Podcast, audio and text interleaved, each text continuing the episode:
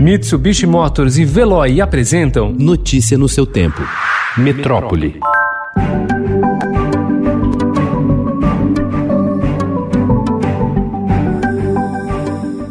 O governo estadual de São Paulo publicou ontem resolução com as diretrizes para o retorno das atividades presenciais na rede pública e privada em setembro. A orientação é de prioridade a primeiro, segundo, quinto e nono anos do ensino fundamental e o terceiro ano do médio. Mas municípios paulistas já definem retorno em setembro apenas na rede privada e adiam a volta às aulas em escolas municipais para o ano que vem.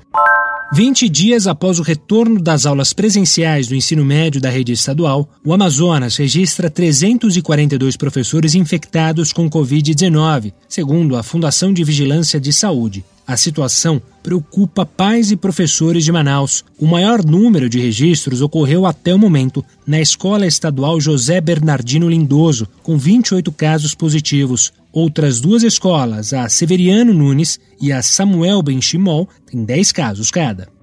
Crianças infectadas podem transmitir o novo coronavírus, mesmo que nunca tenham apresentado sintomas ou algum tempo depois de eles terem desaparecido. É o que sugere um estudo publicado na sexta-feira pela revista científica JAMA Pediatrics. A investigação avaliou 91 crianças em hospitais da Coreia do Sul e constatou também que a duração dos sintomas, quando ocorrem, variou amplamente, de três dias a quase três semanas. Estudo anterior havia apontado que crianças têm alta carga viral e podem ser mais infecciosas do que os adultos. Ô Bolsonaro, não deixa fazer esse negócio de vacina não, viu? Isso é perigoso. Oi? A vacina, ninguém pode obrigar ninguém a tomar vacina. É isso aí. A Secretaria de Comunicação da Presidência reproduziu ontem em suas redes sociais uma fala do presidente Jair Bolsonaro, segundo a qual ninguém pode obrigar ninguém a tomar vacina. Em fevereiro, no entanto, o próprio presidente sancionou lei que autoriza a vacinação compulsória como forma de enfrentar a pandemia da Covid-19. O Estatuto da Criança e do Adolescente também determina ser obrigatória a vacinação das crianças nos casos recomendados por autoridades sanitárias.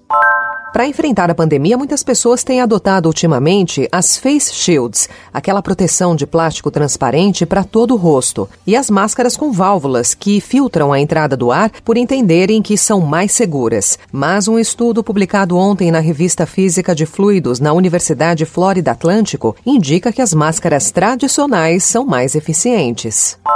A média móvel de mortes por Covid no Brasil completou ontem quatro semanas em queda, segundo dados do consórcio dos veículos de imprensa formado por Estadão, G1, o Globo, Extra, Folha e UOL. Dados do prestigiado Imperial College também indicam queda. Nos últimos sete dias, o Brasil registrou uma média de 859 óbitos por dia pela doença. Nas três semanas anteriores, contadas sempre de quarta a terça-feira, o número médio diário de vítimas havia sido de 950, 989 e 1.000, respectivamente, o que, segundo especialistas, parece indicar um cenário de queda sustentada, embora lenta.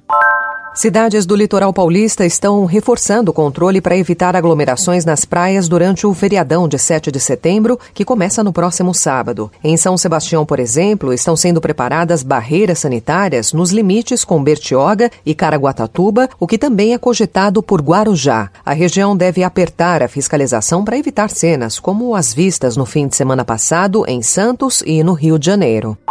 O país entrou no último mês do inverno de 2020. A primavera no hemisfério sul vai começar oficialmente no dia 22 de setembro, mas o frio ainda poderá surpreender nas últimas semanas da estação, até mesmo no feriado de independência, com o avanço de fortes frentes frias.